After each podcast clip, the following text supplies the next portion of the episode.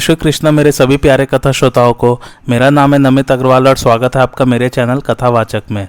पिछली कथा में हम लोगों ने छठे, सातवें और आठवें दिन के युद्ध के बारे में पढ़ा था और नौवें दिन का युद्ध भी आरंभ हो चुका है और सभी जो हैं, भीष्म पर टूट चुके हैं वार करने के लिए। आइए आज की कथा आरंभ करते हैं। दृष्ट ने उनकी छाती और भुजाओं में तीन बाढ़ मारे तथा द्रुपद ने 25 विराट ने 10 और शिखंडी ने 25 बाढ़ों से भीष्म जी को घायल कर दिया। भीष्म जी ने तीन बाढ़ों से तीनों वीरों को बींद दिया और एक बाढ़ से द्रुपद का धनुष काट डाला। उन्होंने तत्काल दूसरा धनुष लेकर पाँच बाढ़ों से भीष्म जी को और तीन से उनके सारथी को बीन दिया। अब द्रुपद की रक्षा करने के लिए भीमसेन, द्रौपदी के पाँच पुत्र, केकई देशीय, पाँच भाई, सात्यकी, राजा युधिष्ठर और दृष्टद्युम भीष्म जी की ओर दौड़े। इसी प्रकार आपकी ओर के सब वीर भी भीष्म जी की रक्षा के लिए पांडवों की सेना पर टूट पड़े।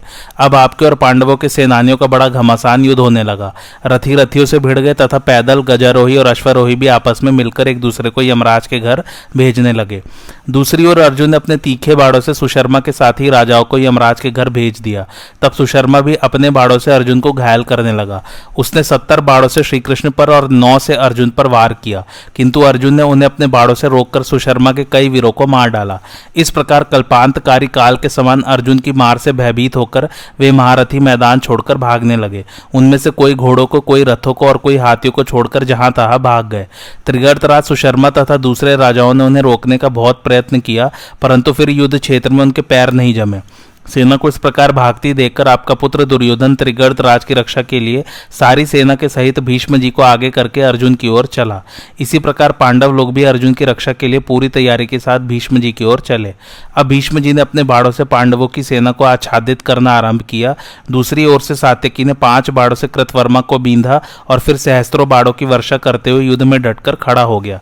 इसी प्रकार राजा द्रुपद ने अपने पहने तीरों से द्रोणाचार्य को बींधकर फिर सत्तर बाढ़ उन पर और पाँच उनके साथ सारथी पर छोड़े। भीमसेन अपने परदादा राजा बामी को घायल करके बड़ा भीषण से हिनात करने लगे। अभिमन्यु को यद्यपि चित्रसेन ने बहुत से बाड़ों से घायल कर दिया था तो भी वह सहस्त्रों बाड़ों की वर्षा करता हुआ युद्ध के मैदान में डटा रहा। उसने तीन बाड़ों से चित्रसेन को बहुत ही घायल कर दिया और फिर नौ बाड़ों से उसके चारों घोड़ों को मारकर बड़े ज़ोर से सिहनात किया। उधर आचार्य द्रोण ने राजा द्रुपद को बींधकर उनके सारथी को भी घायल कर दिया। इस प्रकार अत्यंत व्यथित होने से वे संग्राम भूमि से अलग चले गए। भीमसेन ने बात की बात में सारी सेना के सामने ही राजा बामी के घोड़े सारथी और रथ को नष्ट कर दिया। इसलिए वे तुरंत ही लक्ष्मण के रथ पर चढ़ गए। फिर सात्यकी अनेकों बाड़ों से कृतवर्मा को रोककर पितामह भीष्म के सामने आया और उसने अपने विशाल धनुष से साठ तीखे बाढ़ छोड़कर उन्हें घायल कर दिया। तब पितामह ने उसके ऊपर एक लोहे की शक्ति फेंकी। उस काल के समान कराल शक्ति को आती देख उसने बड़ी फुर्ती से उसका वार बचा दिया। इसलिए वह शक्ति सात्यकी तक न पहुंचकर पृथ्वी पर गिर गई। अब सात्यकी ने अपनी शक्ति भीष्म जी पर छोड़ी। भीष्म जी ने भी दो पैने बाड़ों से उसके दो टुकड़े कर दिए और वह भी पृथ्वी पर जा पड़ी। इस प्रकार शक्ति को काटकर भीष्म जी ने नौ बाड़ों से सात्यकी की छाती पर प्रहार किया। तब रथ हाथी और घोड़ों की सेना के सहित सब पांडवों ने सात्यकी की रक्षा करने के लिए भीष्म जी को चारों ओर से घेर लिया। बस अब कौरव और पांडवों में बड़ा ही घमासान और रोमांचकारी युद्ध होने लगा। यह देखकर राजा दुर्योधन ने दुशासन से कहा, वीरवर, इस समय पांडवों ने पितामह को चारों ओर से घेर लिया है, इसलिए तुम्हें उनकी रक्षा करनी चाहिए दुर्योधन का ऐसा आदेश पाकर आपका पुत्र दुशासन अपनी विशाल वाहिनी से भीष्म जी को घेर कर खड़ा हो गया। शकुनी एक लाख सुशिक्षित घुड़सवारों को लेकर नकुल सहदेव और राजा युधिष्ठर को रोकने लगा, तथा दुर्योधन ने भी पांडवों को रोकने के लिए दस हज़ार घुड़सवारों की एक कुमुक भेजी। तब राजे युधिष्ठिर और नकुल सहदेव बड़ी फुर्ती से घुड़सवारों का वेग रोकने लगे तथा अपने तीखे बाड़ों से उनके सिर उड़ाने लगे। उनके धड़ाधड़ गिरते हुए सिर ऐसे जान पड़ते थे मानव वृक्षों से फल गिर रहे हो। इस प्रकार उस महासमर में अपने शत्रु को परास्त कर पांडव लोग शंख और भेरियों के शब्द करने लगे। अपनी सेना को पराजित देखकर दुर्योधन बहुत उदास हुआ। तब उसने मद्रराज से कहा, राजन, देखिए, नकुल सहदेव के सहित ये ज्येष्ठ पांडुपुत्र आपकी सेना को भगाए देते हैं। आप इन्हें रोकने की कृपा करें। आपके बल और पराक्रम को हर कोई सहन नहीं कर सकता। दुर्योधन की बात सुनकर मद्रराज शल्य रथ सेना लेकर राजा युधिष्ठर के सामने आए। उनकी सारी विशाल वाहिनी एक साथ युधिष्ठर के ऊपर टूट पड़ी। किंतु धर्मराज ने उस सैन्य प्रवाह को तुरंत रोक दिया और दस बाढ़ राजा शल्य की छाती में मारे। इसी प्रकार नकुल और सहदेव ने भी उनके साथ साथ बाढ़ मारे। मद्रराज ने भी उनमें से प्रत्येक के तीन तीन बाढ़ मारे। फिर साठ बाढ़ों से राजा युधिष्ठर को घायल किया और दो दो बाढ़ माद्री पुत्रों पर भी छोड़े। बस दोनों ओर से बड़ा ही घोर और कठोर युद्ध होने लगा। अब सूर्यदेव पश्चिम की ओर ढलने लगे थे, अतः आपके पिता भीष्म जी ने अत्यंत कुपित होकर बड़े तीखे बाड़ों से पांडव और उनकी सेना पर वार किया। उन्होंने बारह बाड़ों से भीम को, नौ से सात्यकी को, तीन से नकुल को, सात से सहदेव को और बारह से राजे युधिष्ठर के वक्षस्थल को बींद कर बड़ा सिहनात किया। तब उन्हें बदले में नकुल ने बारह, सात्यकी ने तीन, दृष्टिद्युम्न ने सत्तर भीमसेन ने सात और युधिष्ठर ने बारह बाड़ों से घायल किया। इसी समय द्रोणाचार्य ने पाँच पाँच बाड़ों से सात्यकी और भीमसेन पर चोट की तथा भीम और सात्यकी ने भी उन पर तीन तीन बाढ़ छोड़े। इसके बाद पांडवों ने फिर पितामह को ही घेर लिया। किंतु उनसे गिरकर भी अजय, भीष्म वन में लगी हुई आग के समान अपने तेज से शत्रुओं को जलाते रहे। उन्होंने अनेकों रथ, हाथी और घोड़ों को मनुष्यहीन कर दिया। उनकी प्रत्यंचा की बिजली की कड़क के समान टंकार सुनकर सब प्राणी काप उठे और उनके अमोघ बाढ़ चलने लगे। भीष्म जी के धनुष से छूटे हुए बाढ़ योद्धाओं के कवचों में नहीं लगते थे। वे सीधे उनके शरीर को फोड़कर निकल जाते थे। चेदी, काशी और करुष देश के चौदह हज़ार महारथी जो संग्राम में प्राण देने को तैयार और कभी पीछे पैर नहीं रखने वाले थे, भीष्म जी के सामने आकर अपने हाथी घोड़े और रथों के सहित नष्ट होकर परलोक में चले गए। अब पांडवों की सेना इस भीषण मार काट से आर्तनाद करती भागने लगी। यह देखकर श्रीकृष्ण ने अपना रथ रोककर अर्जुन से कहा, कुंती नंदन, तुम जिसकी प्रतीक्षा में थे, वह समय अब आ गया है। इस समय यदि तुम मोहग्रस्त नहीं हो तो भीष्म जी पर वार करो। तुमने विराट नगर में राजाओं के एकत्रित होने पर संजय के सामने जो कहा था कि मुझसे संग्राम भूमि में भीष्म द्रोण आदि जो भी धृतराज के सैनिक युद्ध करेंगे, उन सभी को मैं उनके अनुयायियों सहित मार डालूँगा। उस बात को अब सच करके दिखा दो। तुम छात्र धर्म का विचार करके बेखट के युद्ध करो। इस पर अर्जुन ने कुछ बेमन से कहा अच्छा जिधर भीष्म जी है, उधर घोड़ों को हाक दीजिए। मैं आपके आगे का पालन करूँगा और अजय भीष्म जी को पृथ्वी पर गिरा दूँगा। तब श्री कृष्ण ने अर्जुन के सफ़ेद घोड़ों को भीष्म जी की ओर हाका। अर्जुन को युद्ध के लिए भीष्म के सामने आते देख युधिष्ठर की विशाल वाहिनी फिर लौट आई। भीष्म जी ने तुरंत ही बाड़ों की वर्षा करके अर्जुन के रथ को सारथी और घोड़ों के सहित ढक दिया। उनकी घनघोर बाढ़ वर्षा के कारण उनका दिखना बिल्कुल बंद हो गया। किंतु श्रीकृष्ण इससे तनिक भी नहीं घबराए। वे भीष्म जी के बाड़ों से बिंधे हुए घोड़ों को बराबर हाँकते रहे। तब अर्जुन ने अपना दिव्य धनुष उठाकर अपने पैने बाड़ों से भीष्म जी का धनुष काटकर गिरा दिया। भीष्म जी ने एक क्षण में ही दूसरा धनुष लेकर चढ़ाया, किंतु अर्जुन ने क्रोध में भरकर उसे भी काट डाला। अर्जुन की स्फूर्ति की भीष्म जी भी बड़ाई करने लगे और कहने लगे, वाह, महाबाहु अर्जुन, शाबाश। कुंती के वीर पुत्र, शाबाश। ऐसा कहकर उन्होंने एक दूसरा धनुष लिया और अर्जुन पर बाड़ों की झड़ी लगा दी। इस समय घोड़ों की चक्करदार चाल से भीष्म जी के बाड़ों को व्यर्थ करके श्रीकृष्ण ने घोड़े हाँकने की कला में अपना अद्भुत कौशल प्रदर्शित किया। किंतु युद्ध करने में अर्जुन की शिथिलता और भीष्म जी को युधिष्ठर की सेना के मुख्य मुख्य वीरों का संहार करके प्रलय सी मचाते देखकर उन्हें सहन नहीं हुआ।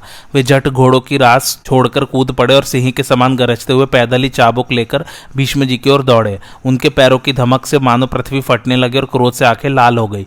उस समय आपकी ओर के वीरों के हृदय तो सुन्न से हो गए और सब और यही कोलाल होने लगा कि भीष्म जी मरे। श्री कृष्ण रेशमी पीताम्बर धारण किए थे। उससे उनका नील मड़ी के समान श्याम सुंदर शरीर, विद्युलता से सुशोभित श्याम मेघ के समान जान पड़ता था। सिंह जिस प्रकार हाथी पर टूटता है, उसी प्रकार वे गरजते हुए बड़े वेग से भीष्म जी की ओर दौड़े। कमल नयन भगवान कृष्ण को अपनी ओर आते देखकर पितामह ने अपना विशाल धनुष चढ़ाया और तनिक भी न घबराते हुए उनसे कहने लगे, कमल लोचन, आइए। देव आपको नमस्कार है। यदु श्रेष्ठ अवश्य संग्राम में मेरा वध कीजिए। युद्ध स्थल में आपके हाथ से, मारे जाने से मेरा सब प्रकार कल्याण ही होगा। गोविंद, आज आपके युद्ध क्षेत्र से उतरने में मैं तीनों लोकों में सम्मानित हो गया हूँ। आप इच्छा अनुसार मेरे ऊपर प्रहार कीजिए, मैं तो आपका दास हूँ। इसी समय अर्जुन ने पीछे से जाकर भगवान को अपनी भुजाओं में भर लिया, किंतु उस पर भी वे अर्जुन को घसीटते हुए बड़ी तेज़ी से आगे ही बढ़े चले गए। तब अर्जुन ने जैसे तैसे उन्हें दसवें कदम पर रोककर दोनों चरण पकड़ लिए और बड़े प्रेम से दीनता पूर्वक कहा, महाभाव, लौटिए। आप जो पहले कह चुके हैं कि मैं युद्ध नहीं करूँगा, उसे मिथ्या न कीजिए। यदि आप ऐसा करेंगे तो लोग आपको मिथ्यावादी कहेंगे। ये सारा भार मेरे ही ऊपर रहने दीजिए। मैं पितामह का वध करूँगा। यह बात मैं शस्त्र की, सत्य की और पुण्य की शपथ करके कहता हूँ अर्जुन की बात सुनकर श्रीकृष्ण कुछ भी न कहकर क्रोध में भरे हुए ही फिर रथ पर बैठ गए। शांतनु, नंदन, भीष्म जी फिर इन दोनों पुरुष श्रेष्ठों पर बाण वर्षा करने लगे। उन्होंने फिर अन्य अन्य अन्य योद्धाओं के प्राण लेने आरंभ कर दिए। पहले जिस प्रकार कौरवों की सेना भाग रही थी, उसी प्रकार अब आपके पितृव्य भीष्म जी ने पांडवों के दल में भगदड़ डाल दी। उस समय पांडव पक्ष के वीर सैकड़ों और हज़ारों की संख्या में मारे जा रहे थे। वे ऐसे निरुत्साह हो गए थे कि मध्यान्हकालीन सूर्य के समान तेजस्वी भीष्म जी की ओर ताक भी नहीं सकते थे। पांडव लोग भौचक्के से होकर भीष्म जी का वह अमानवीय पराक्रम देखने लगे।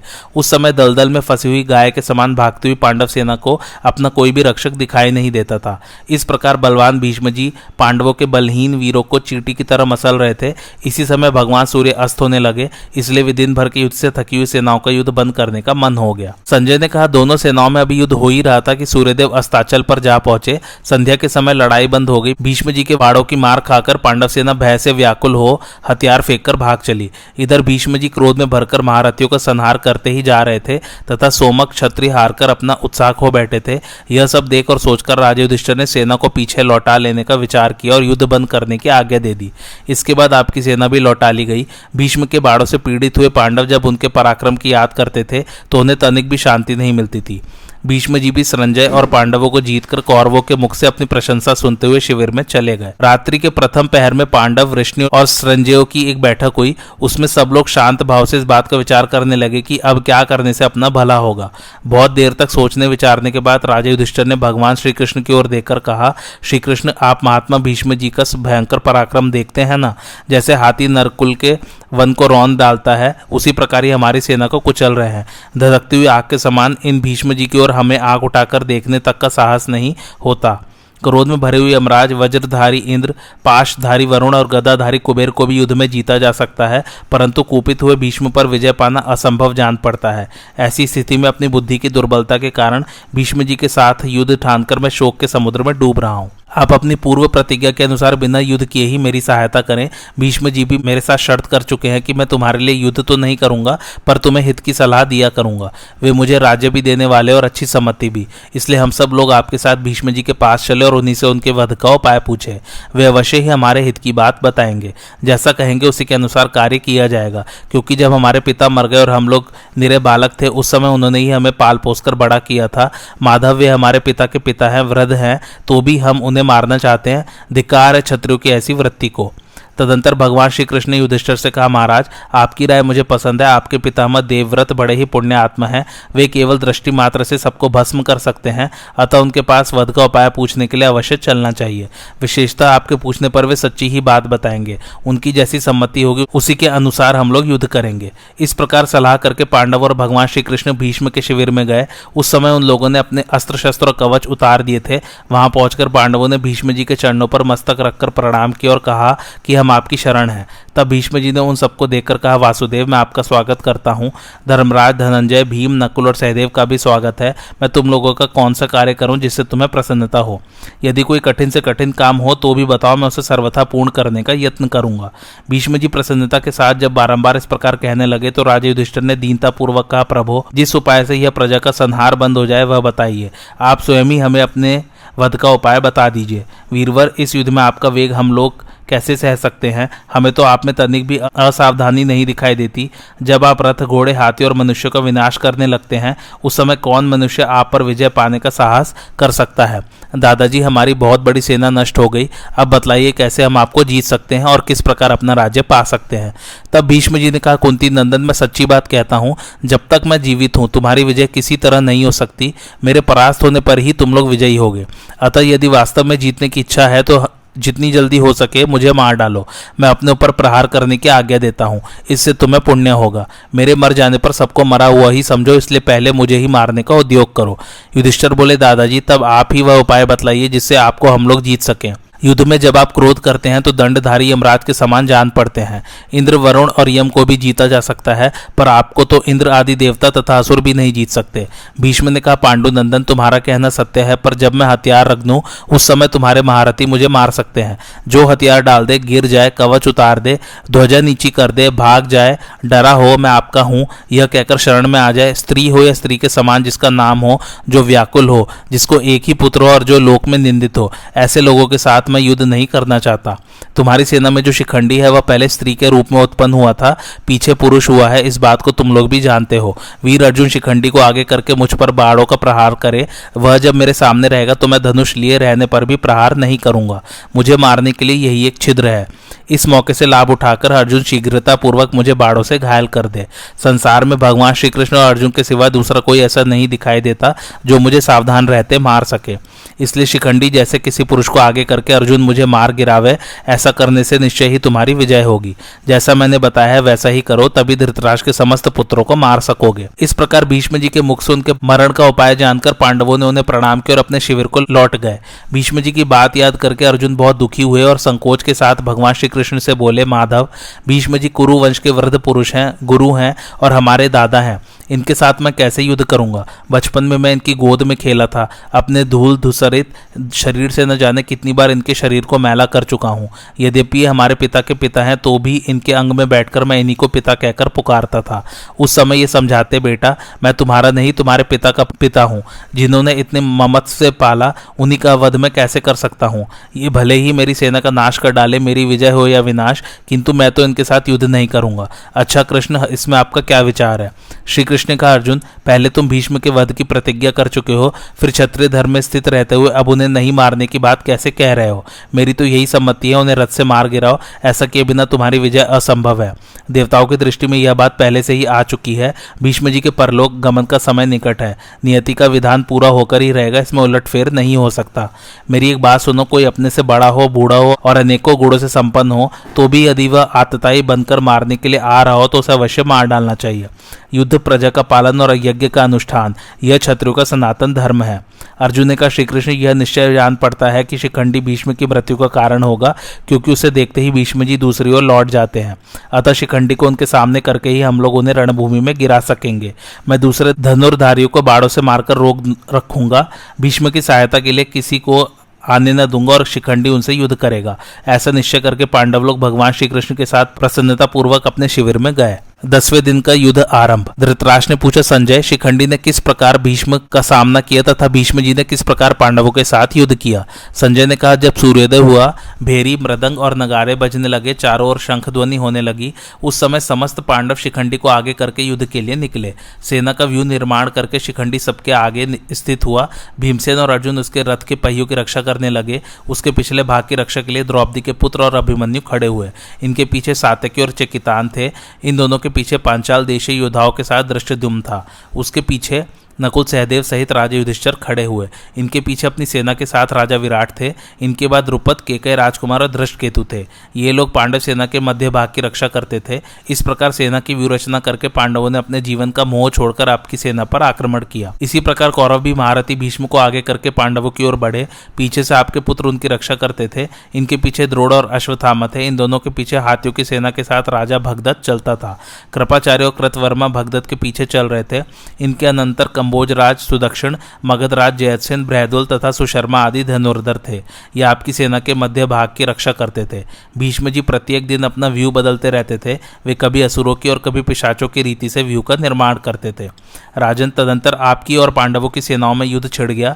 दोनों पक्ष के योद्धा एक दूसरे पर प्रहार करने लगे। अर्जुन आदि पांडव शिखंडी को आगे करके बाणों की वर्षा करते हुए भीष्म के सामने आ डटे। महाराज, उस समय आपके सैनिक भीमसेन के बाणों से आहत हो रक्त की धारा में नहाकर परलोक की यात्रा करने लगे। नकुल सहदेव और महारथी सात्यकी भी अपने पराक्रम से आपकी सेना को कष्ट पहुँचाने लगे। आपके योद्धा बराबर मार पड़ने के कारण पांडवों की विशाल सेना को रोक न सके। इस प्रकार जब पांडव महारथी आपकी सेना को काल का ग्रास बनाने लगे तो वह सब दिशाओं की ओर भाग चली। उसे कोई रक्षा करने वाला नहीं मिला। शत्रुओं के द्वारा अपनी सेना का यह संहार भीष्म जी से नहीं सहा गया। वे प्राणों का लोभ छोड़कर पांडव पांचाल और संजय पर बाढ़ वर्षा करने लगे। उन्होंने पांडवों के पाँच प्रधान महारथियों को आगे बढ़ने से रोक दिया और हज़ारों हाथी तथा घोड़ों को मार डाला। युद्ध का दसवां दिन चल रहा था। जैसे दावानल संपूर्ण वन को जला डालता है, उसी प्रकार भीष्म जी शिखंडी की सेना को भस्मसात करने लगे। तब शिखंडी ने भीष्म की छाती में तीन बाढ़ मारे। भीष्म जी को उन बाढ़ों से अधिक चोट पहुँची। तो भी शिखंडी के साथ युद्ध करने की इच्छा न होने के कारण वे उससे हँसते हुए बोले, तेरी जैसी इच्छा हो मुझ पर बाणों का प्रहार कर या ना कर, परंतु मैं तुझसे किसी तरह युद्ध नहीं करूँगा। विधाता ने तुझे जिस स्त्री शरीर में पैदा किया है, आज भी वही तेरा शरीर है, इसलिए मैं तुझे शिखंडिनी ही मानता हूँ। उनकी बात सुनकर शिखंडी क्रोध से मूर्छित होकर बोला, महाभाव, मैं तुम्हारा प्रभाव जानता हूँ तो भी पांडवों का प्रिय करने के लिए आज तुमसे युद्ध करूँगा। मैं सत्य की शपथ खाकर कहता हूँ, निश्चय ही तुम्हारा वध करूँगा। मेरी यह बात सुनकर तुम जो उचित समझो, करो। तुम्हारी जैसी इच्छा हो, बाड़ों का प्रहार करो या न करो, पर मैं तुम्हें जीवित नहीं छोड़ सकता। जीवन के अंतिम घड़ी में एक बार इस संसार को अच्छी तरह देख लो। ऐसा कहकर शिखंडी ने भीष्म जी को पाँच बाड़ों से बींद डाला। अर्जुन ने भी शिखंडी की बातें सुनी और यही अवसर है, ऐसा सोचकर उन्होंने उसे उत्तेजित किया। वे बोले, वीरवर, तुम भीष्म जी के साथ युद्ध करो, मैं भी शत्रु को दबाता हुआ बराबर तुम्हारे साथ रहकर लड़ूँगा। यदि भीष्म का वध किए बिना ही लौटोगे तो लोग तुम्हारी और मेरी भी हँसी करेंगे। अतः पूरा प्रयत्न करके पितामह को मार डालो, जिससे हम लोगों की हँसी न होने पावे। धृतराष्ट्र ने पूछा, शिखंडी ने भीष्म जी पर कैसे धावा किया? पांडव सेना के कौन कौन महारथी उसकी रक्षा करते थे? तथा दसवें दिन के युद्ध में भीष्म जी ने पांडवों और सरंजियों के साथ किस प्रकार युद्ध किया था? संजय ने कहा, राजन भीष्म जी प्रतिदिन की भांति उस दिन भी युद्ध में शत्रु का संहार कर रहे थे। अपनी प्रतिज्ञा के अनुसार उन्होंने पांडवों की सेना का विध्वंस आरंभ किया। उस समय पांडव और पांचाल मिलकर भी उनका वेग नहीं रोक सके। सैकड़ों और हज़ारों बाड़ों की वर्षा करके उन्होंने शत्रु सेना को तहस नहस कर डाला। इतने में वहाँ अर्जुन आ पहुँचे उन्हें देखते ही कौरव सेना के रथी भय से थर्रा उठे। अर्जुन ज़ोर ज़ोर से धनुष टंकारते हुए बारंबार सिंहनाद कर रहे थे और बाड़ों की वर्षा करते हुए रणभूमि में काल के समान विचरते थे। जैसे सिंह की आवाज़ सुनकर हिरन भागते हैं, उसी प्रकार अर्जुन की सिंह गर्जना से भयभीत हो आपकी सेना के योद्धा भाग चले। यह देख दुर्योधन ने भय से व्याकुल होकर भीष्म जी से कहा, दादाजी, यह पांडु नंदन अर्जुन मेरी सेना को भस्म कर रहा है। देखिए ना, सभी योद्धा इधर उधर भाग रहे हैं। भीम के कारण भी सेना में भगदड़ मची हुई है। सात्यकी चेकिता, नकुल, सहदेव, अभिमन्यु, दृष्टद्युम और घटोत्कच, ये सभी मेरे सैनिकों को खदेड़ रहे हैं। अब आपके सिवा कोई इन्हें सहारा देने वाला नहीं है। आप इन पीड़ितों की प्राण रक्षा कीजिए। आपके पुत्र के ऐसा कहने पर भीष्म जी ने थोड़ी देर तक सोचकर मन ही मन कुछ निश्चय किया। इसके बाद उसे आश्वासन देते हुए कहा, दुर्योधन, मैंने तुमसे प्रतिज्ञा की है कि दस हज़ार महाबली छत्रियों का संहार करके ही रण से लौटूँगा। यह मेरा प्रतिदिन का काम होगा। इसको अब तक निभाता आया हूँ और आज भी वह महान कार्य पूर्ण करूँगा। आज या तो मैं ही मरकर रणभूमि में शयन करूँगा या पांडवों को ही मार डालूँगा। यह कहकर भीष्म जी पांडव सेना के पास पहुँचे और अपने बाणों से क्षत्रियों को गिराने लगे। उस दिन पांडव लोग रोकते ही रह गए, परंतु भीष्म जी ने अपनी अद्भुत शक्ति का परिचय देते हुए एक लाख योद्धाओं का संहार कर डाला। पांचालों में जो श्रेष्ठ महारथी थे, उन सबका तेज हर लिया। कुल दस हज़ार हाथी और सवारों सहित दस हज़ार घोड़ों तथा पूरे दो लाख पैदल सैनिकों का विनाश करके वे धूम रहित अग्नि के समान देदीप्यमान हो रहे थे। उस दिन भीष्म जी उत्तरायण के सूर्य की भांति तप रहे थे। पांडव उनकी ओर आँख उठाकर देख भी नहीं सके। तदंतर पितामह के उस पराक्रम को देखकर अर्जुन ने शिखंडी से कहा, अब तुम भीष्म जी का सामना करो। उनसे तनिक भी डरने की ज़रूरत नहीं है, मैं साथ हूँ। बाड़ों से मारकर उन्हें रथ से नीचे गिरा दूँगा। अर्जुन की बात सुनकर शिखंडी ने भीष्म जी पर धावा किया, साथ ही दृष्टुम और अभिमन्यु ने भी उन पर चढ़ाई की। फिर विराट, द्रुपद कुंतीभोज नकुल, सहदेव, युधिष्ठर तथा उनकी सेना के समस्त योद्धाओं ने भीष्म जी पर आक्रमण किया।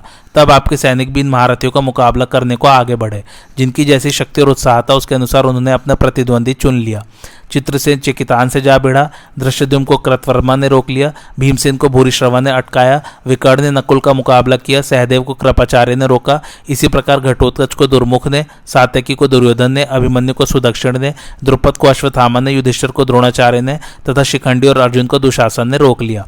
इनके अतिरिक्त आपके अन्य योद्धाओं ने भी भीष्म की ओर बढ़ने वाले पांडव महारथियों को रोका। इनमें से केवल महारथी दृश्यद्रुम ही अपने विपक्षी को दबाकर आगे बढ़ा और सैनिकों से पुकार पुकार कर कहने लगा वीरो, क्या देखते हो? ये पांडुनंदन अर्जुन भीष्म पर धावा कर रहे हैं, तुम लोग भी इनके साथ बढ़ो। डरो मत, भीष्म तुम्हारा कुछ भी नहीं बिगाड़ सकते, इंद्र भी अर्जुन का मुकाबला नहीं कर सकते, फिर भीष्म की तो बात ही क्या है? सेनापति के वचन सुनकर पांडवों के महारथी बड़े उल्लास के साथ भीष्म के रथ की ओर बढ़े। यह देख पितामह के जीवन की रक्षा के लिए दुशासन ने अपने प्राणों का भय छोड़कर अर्जुन पर धावा किया और उन्हें तीन बाड़ों से घायल करके श्री कृष्ण के ऊपर बीस बाड़ों का प्रहार किया। तब अर्जुन ने दुशासन पर सौ बाढ़ छोड़े, वे उसका कवच भेद कर शरीर का रक्त पीने लगे। इससे दुशासन को बहुत क्रोध हुआ और उसने अर्जुन के ललाट में तीन बाढ़ मारे। अर्जुन ने उसका धनुष काट कर तीन बाड़ों से रथ तोड़ दिया और फिर तीखे बाड़ों से उसे भी बींद डाला। दुशासन ने दूसरा धनुष लेकर पच्चीस बाड़ों से अर्जुन की भुजाओं और छाती पर प्रहार किया। तब अर्जुन क्रोध में भर गए और दुशासन के ऊपर यमदंड के समान भयंकर बाड़ों का प्रहार करने लगे। उस समय दुशासन ने अद्भुत पराक्रम दिखाया। अर्जुन के बाढ़ उसके पास पहुँचने भी नहीं पाते कि वह उन्हें काटकर गिरा देता। इतना ही नहीं, उसने तीक्ष्ण बाढ़ छोड़कर अर्जुन को भी घायल कर दिया। तब अर्जुन ने सांद पर रगड़कर तीखे किए हुए अनेकों बाढ़ चलाए। वे दुशासन के शरीर में धस गए। इससे उसको बड़ी पीड़ा हुई और अर्जुन का सामना छोड़कर भीष्म के रथ के पीछे छिप गया। दुशासन अर्जुन रूपी अगाध महासागर में डूब रहा था। भीष्म जी उसके लिए द्वीप के समान आश्रय दाता हुए। संजय कहते हैं, तदंतर सात्यकी को भीष्म जी की ओर जाते देख अलम्बुश राक्षस ने रोका। यह देख सात्यकी ने क्रुद्ध होकर उसे नौ बाढ़ मारे। तब राक्षस भी क्रोध में भर गया और नौ बाढ़ मारकर उसने उन्हें बड़ी पीड़ा पहुंचाई। फिर तो सात्यकी के क्रोध की भी सीमा न रही, उसने उस राक्षस पर बाढ़ समूहों की वर्षा आरंभ कर दी। तब राक्षस भी सिहनात करता हुआ तीक्ष्ण बाढ़ों से सात्यकी को बींदने लगा। साथ ही राजा भगदत्त ने भी उस पर तीखे बाढ़ बरसाने आरंभ कर दिए। इस पर सात्यकी ने अलम्बुश को छोड़कर भगदत्त को ही अपने बाढ़ों का निशाना बनाया। भगदत्त ने सातकी का धनुष काट दिया, किंतु वह पुनः दूसरा धनुष लेकर उन्हें तीखे बाड़ों से बींधने लगा। यह देखकर भगदत्त ने सातकी पर एक भयंकर शक्ति का प्रहार किया, किंतु सातकी ने बाढ़ मारकर उस शक्ति के दो टुकड़े कर दिए। इतने में महारथी राजा विराट और द्रुपद कौरव सैनिकों को पीछे हटाते हुए भीष्म जी के ऊपर चढ़ा है इधर से अश्वथामा आगे बढ़कर उन दोनों से युद्ध करने लगा। विराट ने दस और द्रुपद ने तीन बाढ़ मारकर द्रोण कुमार को घायल कर दिया। अश्वत्थामा ने भी इन दोनों पर बहुत से बाढ़ बरसाए, परंतु वहाँ इन दोनों बूढ़ों ने अद्भुत पराक्रम दिखाया। अश्वत्थामा के भयंकर बाढ़ों को इन्होंने प्रत्येक बार पीछे लौटा दिया। एक और सहदेव के साथ कृपाचार्य भिड़े हुए थे, उन्होंने सहदेव को सत्तर बाढ़ मारे। तब सहदेव ने भी उनका धनुष काट दिया और नौ बाढ़ों से उन्हें बीन डाला। कृपाचार्य ने दूसरा धनुष लेकर सहदेव की छाती में दस बाढ़ मारे। सहदेव ने भी कृपाचार्य की छाती में बाढ़ों का प्रहार किया। इस प्रकार इन दोनों में भयंकर संग्राम हो रहा था। इसके अनंतर द्रोणाचार्य महान धनुष लिए पांडवों की सेना में घुसकर उसे चारों ओर भगाने लगे। उन्होंने कुछ अशुभ सूचक निमित्त देखकर अपने पुत्र से कहा, बेटा, आज ही वह दिन है जबकि अर्जुन भीष्म को मार डालने के लिए अपनी पूरी शक्ति लगा देगा, क्योंकि मेरे बाढ़ उछल रहे हैं। धनुष फड़क उठता है, अस्त्र अपने आप धनुष से संयुक्त हो जाते हैं और मेरे मन में क्रूर कर्म करने का संकल्प हो रहा है। चंद्रमा सूर्य के चारों ओर घेरा पड़ने लगा है, यह क्षत्रियो के भयंकर विनाश की सूचना देने वाला है। इसके सिवा दोनों ही सेनाओं में पाँच जने शंख की ध्वनि और गांडीव धनुष की टंकार सुनाई पड़ती है। इससे निश्चय जान पड़ता है कि आज अर्जुन समस्त योद्धाओं को पीछे हटाकर भीष्म तक पहुँच जाएगा। होगा भीष्म और अर्जुन के संग्राम का विचार आते ही मेरे रोए खड़े हो जाते हैं और हृदय का उत्साह जाता रहता है। देखता हूँ शिखंडी को आगे करके अर्जुन भीष्म के साथ युद्ध करने को बढ़ता चला जा रहा है। युधिष्ठर का क्रोध भीष्म और अर्जुन का संघर्ष तथा मेरा शस्त्र छोड़ने का उद्योग ये तीनों बातें प्रजा के लिए अमंगल की सूचना देने वाली है। अर्जुन मनस्वी, बलवान, शूर अस्त्र विद्या में प्रवीण, शीघ्रता से पराक्रम दिखाने वाला, दूर तक का निशाना बेदने वाला तथा शुभाशुभ निमित्तों को जानने वाला है। इंद्र सहित संपूर्ण देवता भी इसे युद्ध में नहीं जीत सकते। बेटा, तुम अर्जुन का रास्ता छोड़कर शीघ्र ही भीष्म जी के रक्षा के लिए जाओ। देखते हो ना इस भयानक संग्राम में कैसा महान संहार मचा हुआ है। अर्जुन के तीखे बाड़ों से राजाओं के कवच छिन्न भिन्न हो रहे हैं। ध्वजा, पताका, तोमर, धनुष और शक्तियों के टुकड़े टुकड़े किए जा रहे हैं। हम लोग भीष्म जी के आश्रम में रहकर जीविका चलाते हैं। उन पर संकट आया है। अतः तुम विजय और यश की प्राप्ति के लिए जाओ। भगवान श्री कृष्ण की शरण में रहने वाला अर्जुन कौरवों की सेना को चीरता हुआ इधर ही आ रहा है। मैं युधिष्ठर के सामने जा रहा हूँ। यद्यपि उनके व्यू के भीतर घुसना समुद्र के अंदर प्रवेश करने के समान कठिन है, क्योंकि युधिष्ठर के चारों ओर अतिरथी योद्धा खड़े हैं। सात्यकी अभिमन्यु दृष्टद्युम भीमसेन और नकुल सहदेव उनकी रक्षा कर रहे हैं। यह देखो अभिमन्यु दूसरे अर्जुन के समान सेना के आगे आगे चल रहा है। तुम अपने उत्तम अस्त्रों को धारण करो और दृष्टद्युम तथा भीमसेन से युद्ध करने आओ। अपने प्यारे पुत्र का सदा ही जीवित रहना कौन नहीं चाहता तो भी इस समय क्षत्रिय धर्म का ख्याल करके तुम्हें अपने से अलग करता हूँ। संजय ने कहा, इस समय भगदत्त, कृपाचार्य, शल्य, कृतवर्मा, विंद, अनुविंद, जयद्रथ, चित्रसेन दुर्मर्शन और विकर्ण, ये दस योद्धा भीमसेन के साथ युद्ध कर रहे थे। भीमसेन पर शल्य ने नौ, कृतवर्मा ने तीन, कृपाचार्य ने नौ तथा चित्रसेन, विकर्ण और भगदत्त ने दस दस बाड़ों का प्रहार किया। साथ ही जयद्रथ ने तीन, विंद, अनुविंद ने पाँच पाँच तथा दुर्मर्शन ने बीस बाड़ों से उन्हें घायल कर दिया।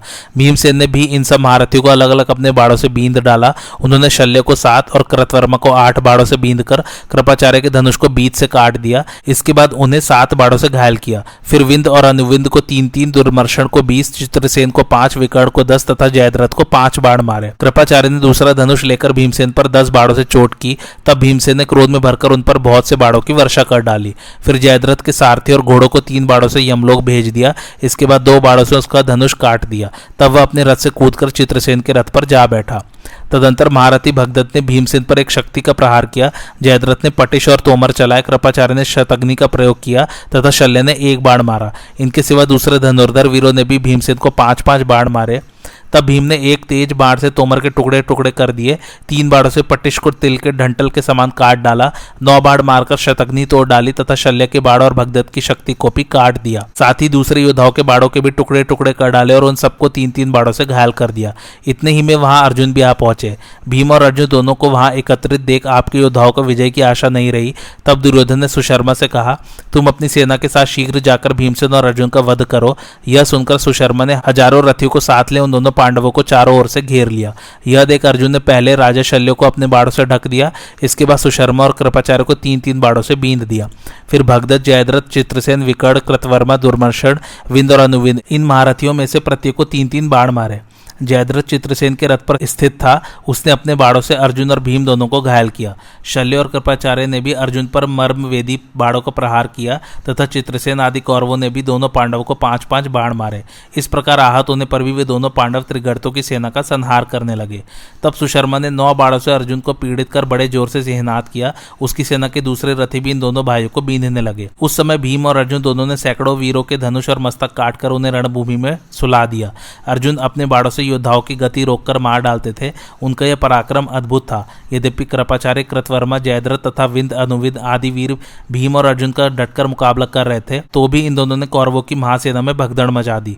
तब कौरव सेना के राजाओं ने अर्जुन पर असंख्य बाड़ों की वर्षा आरंभ की, किंतु अर्जुन ने उन सबको अपने बाड़ों से रोककर मृत्यु के मुख में पहुँचा दिया। राजा धृतराज ने पूछा, संजय, शांतनु, कुमार, भीष्म और कौरवों ने दसवें दिन पांडवों के साथ किस प्रकार युद्ध किया? उस महायुद्ध का सब विवरण मुझे सुनाओ। संजय ने कहा, राजन, जब कौरवों के सहित भीष्म और पांचाल वीरों के सहित अर्जुन आपस में युद्ध करने लगे तो कोई भी यह निश्चय नहीं कर सकता था कि उनमें कौन जीतेगा। उस दसवें दिन तो इन दोनों का समागम होने पर बहुत ही सैन्य संहार हुआ। भीष्म जी ने उस संग्राम में हज़ारों वीरों को धराशायी कर दिया। धर्मात्मा भीष्म दस दिन तक पांडवों की सेना को संतप्त कर अपने जीवन से उदासीन हो गए।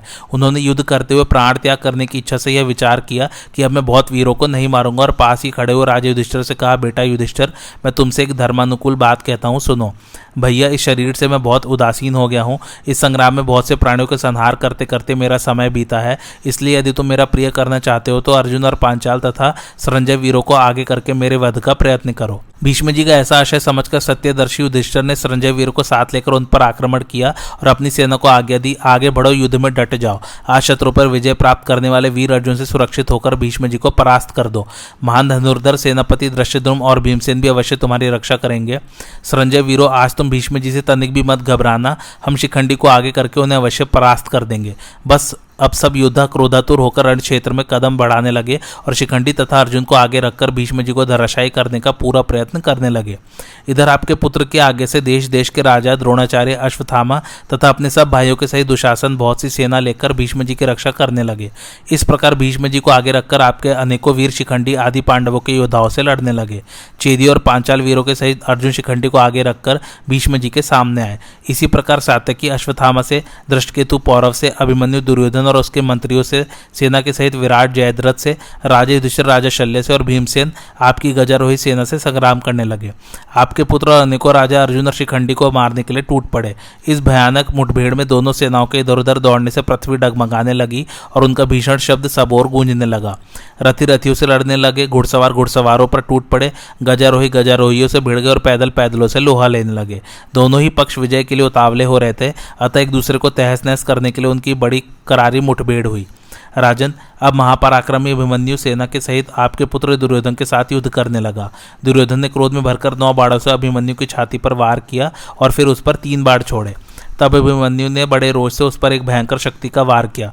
उसे आती देखकर आपके पुत्र ने एक तेज बाढ़ से उसके दो टुकड़े कर दिए। यह देखकर अभिमन्यु ने उसकी छाती और भुजाओं में तीन बाढ़ मारे। इसके बाद उसने दस बाढ़ों से फिर उसकी छाती पर वार किया। यह दुर्योधन और अभिमन्यु का युद्ध बड़ा ही भयंकर और विचित्र हुआ। उसे देखकर सब राजा उनकी बड़ाई करने लगे। अश्वत्थामा ने सातकी पर नौ बाढ़ छोड़कर फिर तीस बाढ़ों से उसकी छाती और भुजाओं को घायल कर दिया। इस तरह अत्यंत बाढ़विद होकर यशस्वी सातकी ने अश्वत्थामा पर तीन तीर छोड़े। महारथी पौरव ने धनुर्धर दृष्टकेतु को बाढ़ों से आच्छादित कर बहुत ही घायल कर दिया, तथा दृष्टकेतु ने तीस तीखे तीरों से पौरव को बीन दिया। फिर दोनों ने दोनों के धनुष काट डाले और एक दूसरे के घोड़ों को मारकर दोनों ही रथहीन होकर तलवारों से युद्ध करने लगे। दोनों ने गेंडे के चमड़े की ढाल और चमचमाती हुई तलवारें ले ली, तथा एक दूसरे के सामने आकर तरह तरह से पैतरे बदलते हुए युद्ध के लिए ललकारने लगे। पौरव ने बड़े रोष से धृष्केतु के ललाट पर प्रहार किया, तथा धृष्केतु ने अपनी तीखी तलवार से पौरव की हसली पर चोट की। इस प्रकार एक दूसरे के वेग से अभिहत होकर वे पृथ्वी पर लौटने लगे। इसी समय आपका पुत्र जयत पौरव को और मादरी नंदन सहदेव धृष्केतु को रथ में डालकर युद्ध क्षेत्र से बाहर ले गए। दूसरी ओर द्रोणाचार्य जी ने दृष्टद्रुम का धनुष काटकर उसे पचास बाड़ों से बीन दिया। तब शत्रुदमन दृष्टद्रुम ने दूसरा धनुष लेकर आचार्य के देखते देखते बाड़ों की झड़ी लगा दी।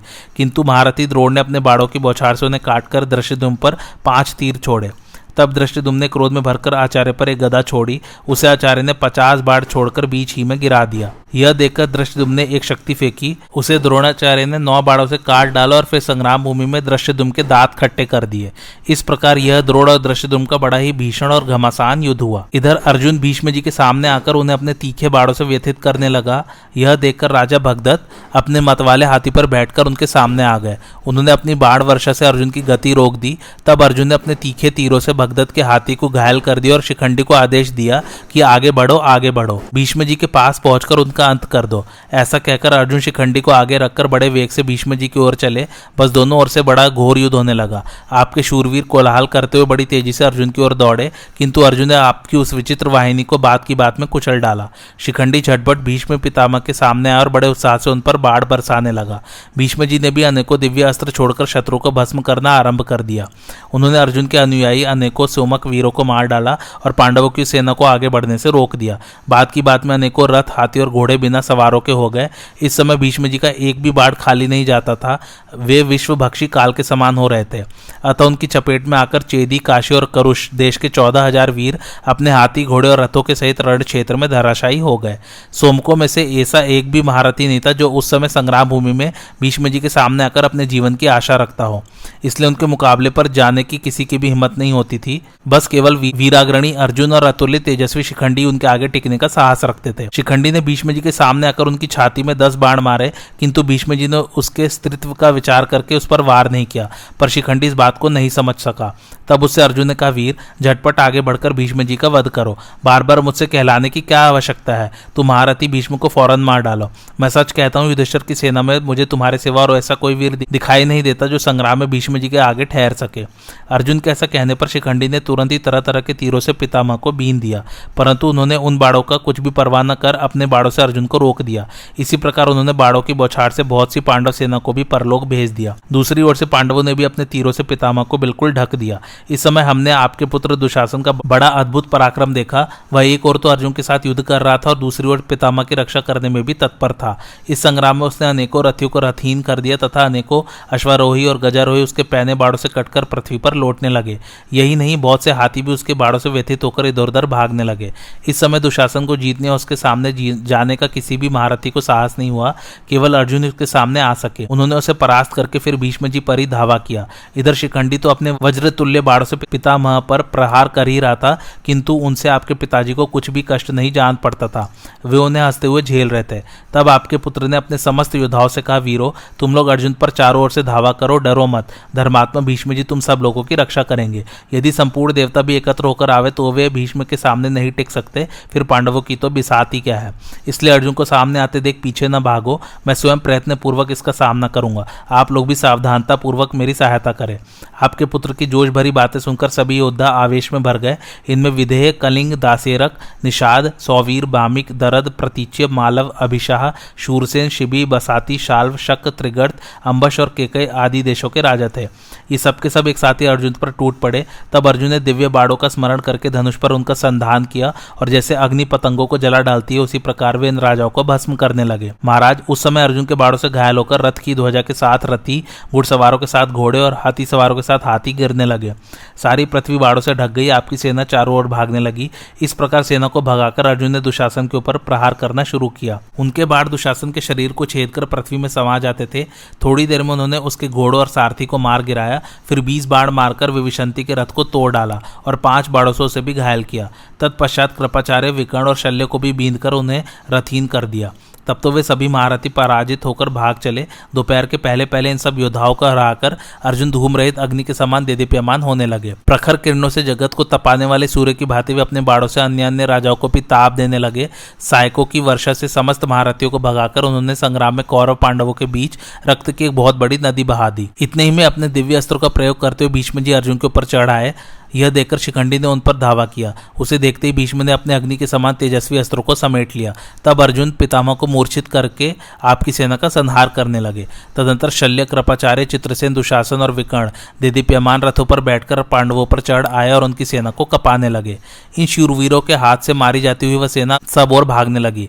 इधर पितामह भीष्म भी सजग होकर पांडवों के मर्म पर आघात करने लगे। इसी प्रकार अर्जुन ने आपकी सेना के बहुत से हाथियों को मार गिराया।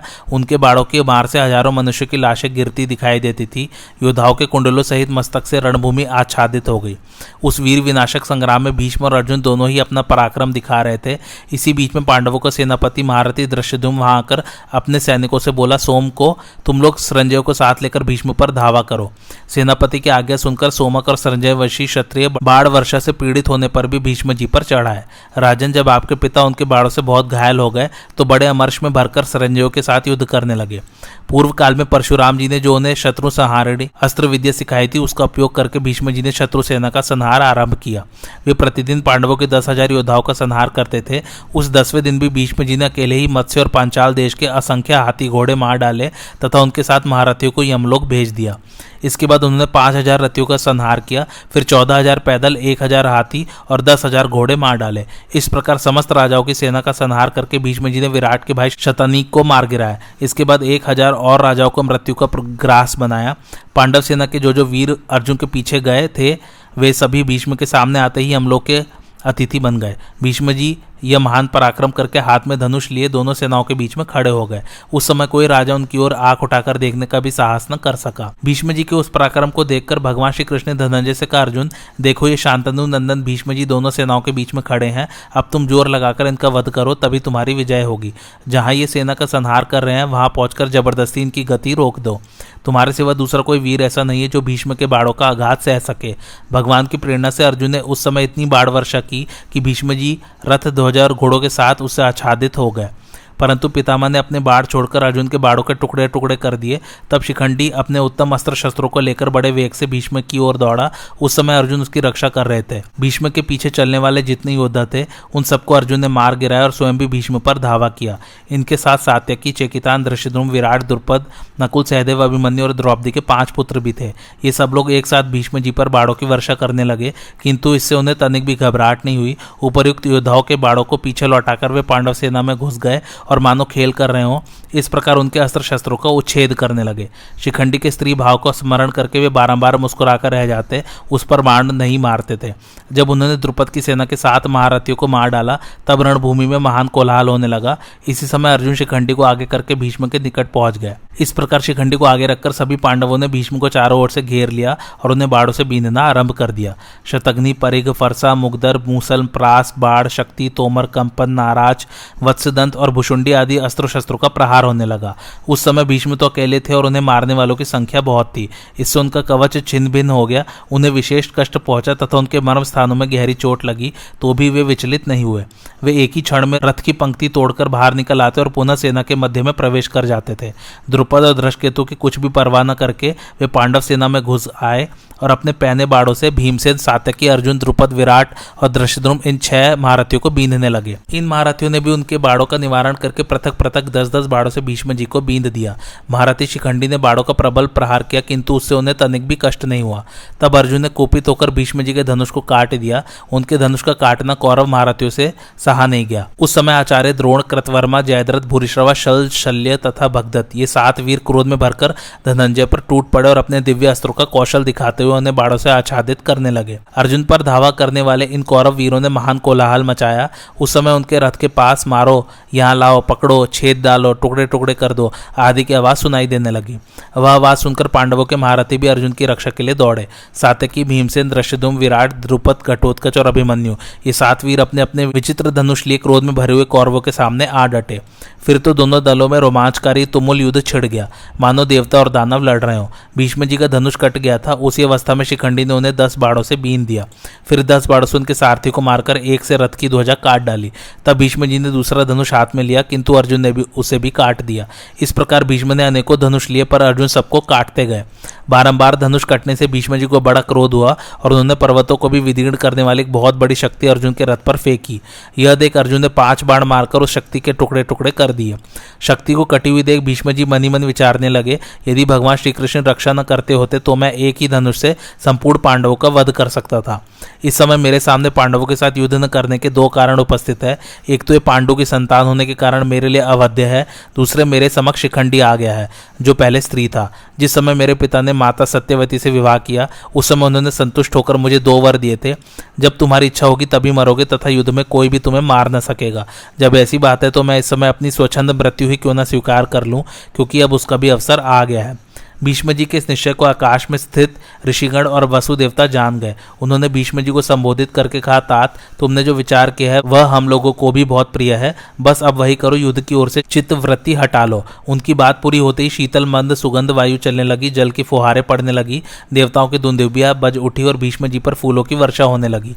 ऋषियों के बाद दूसरे किसी को नहीं सुनाई पड़ी, केवल भीष्म जी सुन सके और व्यास मुनि के प्रभाव से मैंने भी सुन लिया। वसुओं की उपयुक्त बात सुनकर पितामह ने अपने ऊपर तीक्ष्ण बाड़ों की वर्षा होती रहने पर भी अर्जुन पर हाथ नहीं उठाया। उस समय शिखंडी ने कुपित होकर भीष्म की छाती में नौ बाढ़ मारे, किंतु वे तनिक भी विचलित नहीं हुए। तब अर्जुन ने मुस्कुराकर पितामह के ऊपर पहले पच्चीस बाढ़ मारे, फिर शीघ्रता पूर्वक सौ बाढ़ से उनके सारे अंगों तथा मर्म स्थानों को बींद डाला। इसी प्रकार दूसरे राजा भी भीष्म पर सहस्त्रों बाड़ों का प्रहार करने लगे। भीष्म जी भी अपने बाड़ों से उन राजाओं का अस्त्रों का निवारण कर उन्हें बींधने लगे। तत्पश्चात अर्जुन ने पुनः भीष्म जी के धनुष को काट दिया और नौ बाड़ों से उन्हें बींद कर एक से उनके रथ की ध्वजा काट दी। फिर दस बाढ़ मारकर उनके सारथी को पीड़ित किया। जब भीष्म जी ने दूसरा धनुष लिया तो अर्जुन ने उसे भी काट दिया। एक एक क्षण में वे धनुष उठाते और अर्जुन उसे काट देते थे।